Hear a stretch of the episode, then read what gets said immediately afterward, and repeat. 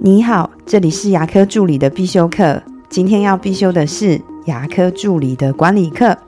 看穿但不拆穿，失望但从不绝望。身为管理者的你，你累了吗？从招募新人、面试新人、入职训练，会看着新人从一开始的很积极，到最后完全没有热情。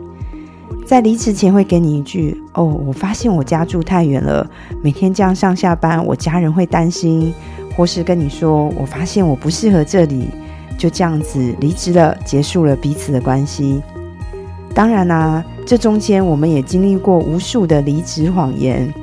可是，一想到这些谎言，又想到他当时应征时这样子很积极的模样，你应该很失望吧？所以，我们要学习着。看穿但不拆穿，失望但从不绝望。因为人的心它是最难猜透的，而且它是会随着环境一直在改变的。我自己当然也听过很多很有趣的离职理由，就像我听过他跟我说，他想要去考执照了，所以呢要离职，好好在家念书。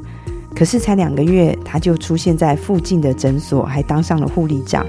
我也遇过有一位助理，有一次哭哭啼啼的跑来跟我说：“我爸爸生病了，我要离职回家照顾他。”那我说：“那你这样没有收入怎么办呢？”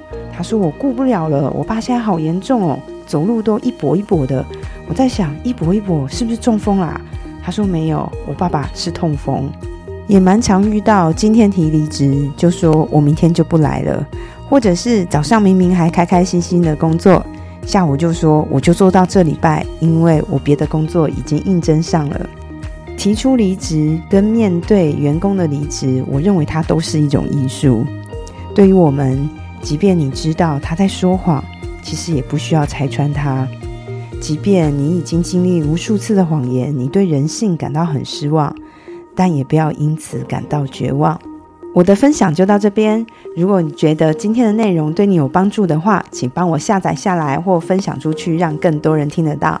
如果你对牙科管理、自费咨询或是助理培训有任何问题，欢迎留言给我，或者是在龙语牙体技术所的粉丝专业可以找到我。下次再见了，拜拜。